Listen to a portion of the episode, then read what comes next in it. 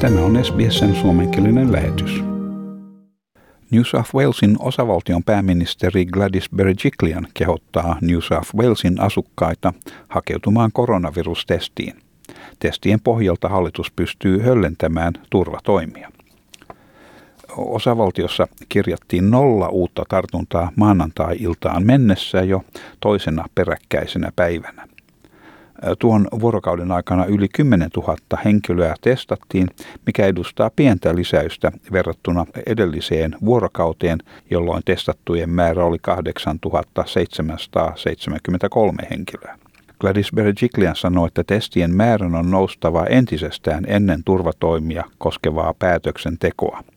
Hän sanoi, että on tärkeää, että mitkään mahdolliset tartuntojen lähteet eivät jää huomaamatta. Hän kehottaa ihmisiä vähäisempienkin oireiden ilmaantuessa käymään testissä. For us to have confidence to ease restrictions, we need to have significant uh, opportunity to see those testing rates go up. So we have confidence that we haven't uh, missed any cases of uh, strains of the virus undetected in the community. So I do urge anybody with the mildest of symptoms, no matter where you live, to come forward and get tested. Victorian osavaltiossa ei olla todettu ainuttakaan paikallista tapausta 13 peräkkäiseen vuorokauteen, vaikkakin joitakin tartuntoja on esiintynyt Australian Open tennisturnauksen pelaajien ja toimihenkilöiden joukossa. Eilen tiistaina Victorian hallitus vahvisti, että tennisturnaukseen liittyviä tapauksia on kaikkiaan seitsemän Victorian hallitus on höllentänyt Sydneyn asukkaita koskevia matkustusrajoituksia ja 25 paikallishallintoalueen asukkaat voivat nyt hakea matkustuslupaa Victoriaan suuntautuvaa matkaa varten. Pääministeri Dan Andrews sanoi, että viranomaiset arvioivat vielä päivittäin kymmenen muun Sydneyn alueella sijaitsevan hallintoalueen COVID-19 luokitusta. Andrews sanoi, että hänen johtamansa osavaltio suhtautuu varovaisesti rajojensa avaamiseen ja että perusteluna ei riitä valtakunnallinen yhdenmukaisuus. Uh, I think it's fair to say we've got a, perhaps a more conservative approach. Uh, I, I think that Victorians would take a pretty dim view if for the sake of national consistency I said no, uh, Brett Sutton, I, I'm not going to follow your advice. I don't think that'd be the right, the right way to go. Terveydenhuoltoviranomaiset kertovat, että Norjassa käytetyn rokotteen turvallisuutta selvitetään, mutta se ei vaikuta rokotteen käyttöönottoon Australiassa. Australian lääkkeiden turvallisuutta valvova virasto Therapeutic Goods Administration sekä Australian ulkoministeriön toimihenkilöt työskentelevät norjalaisten viranomaisten kanssa hakiessaan tietoja joidenkin Pfizerin rokotetta saaneiden ikääntyneiden henkilöiden kuolemista. Maanantai-iltana norjalaiset viranomaiset järjestivät tiedotuskokouksen rokotteesta. Mukana oli Australian lisäksi Itävalta, Israel, Kreikka, Tanska, Tsekin tasavalta sekä Norja.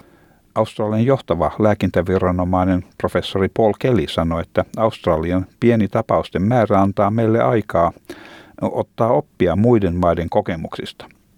Kliinisten kokeiden lisäksi voimme myös seurata muiden maiden käytännön kokemuksia. Tämä koskee myös muita rokotteita Pfizerin rokotteen lisäksi.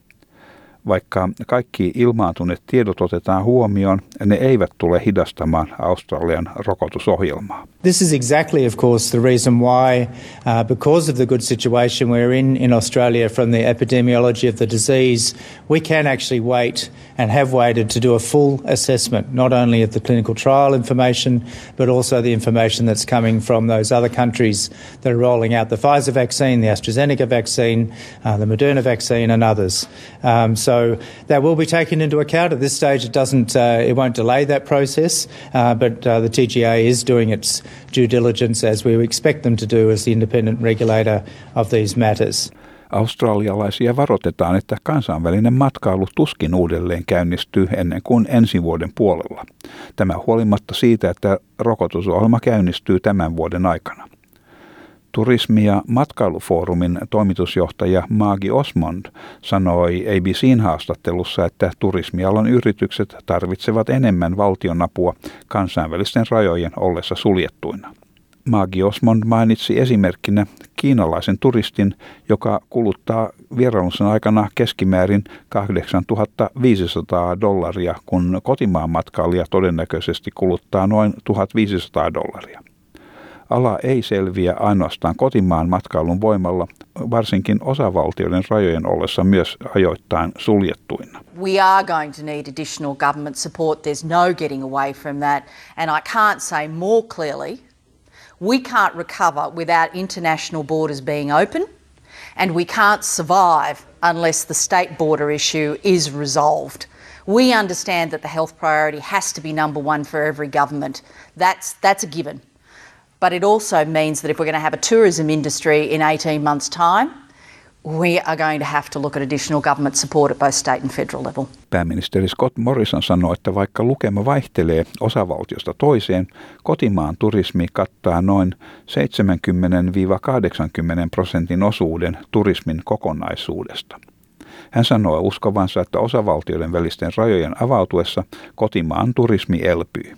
Vaikka joillakin alueilla kansainvälinen turismi on tärkeää, kotimaan turismi on alan leipätyötä. Tässä Scott Morrison. Some areas of the country are more dependent on international tourism than others. Uh, but the, the bread and butter of the tourism industry in Australia has always been the domestic tourism sector. And in this unusual time, Australians who are big overseas travellers um, are increasingly in a position and will want to more and more see their own country. So that's going to have its obvious impact. Um, the, the, net import effect of tourism in Australia now being uh, spent in Australia um, is not only supporting uh, domestic tourism in this country, as the, as the country uh, we work hard to try and keep open. Etelä-Australia ei päästä sidniläisiä rajansa yli huolimatta siitä, että New South Walesissa ollaan juuri saavutettu toinen peräkkäinen uusista tartunnoista täysin vapaa vuorokausi.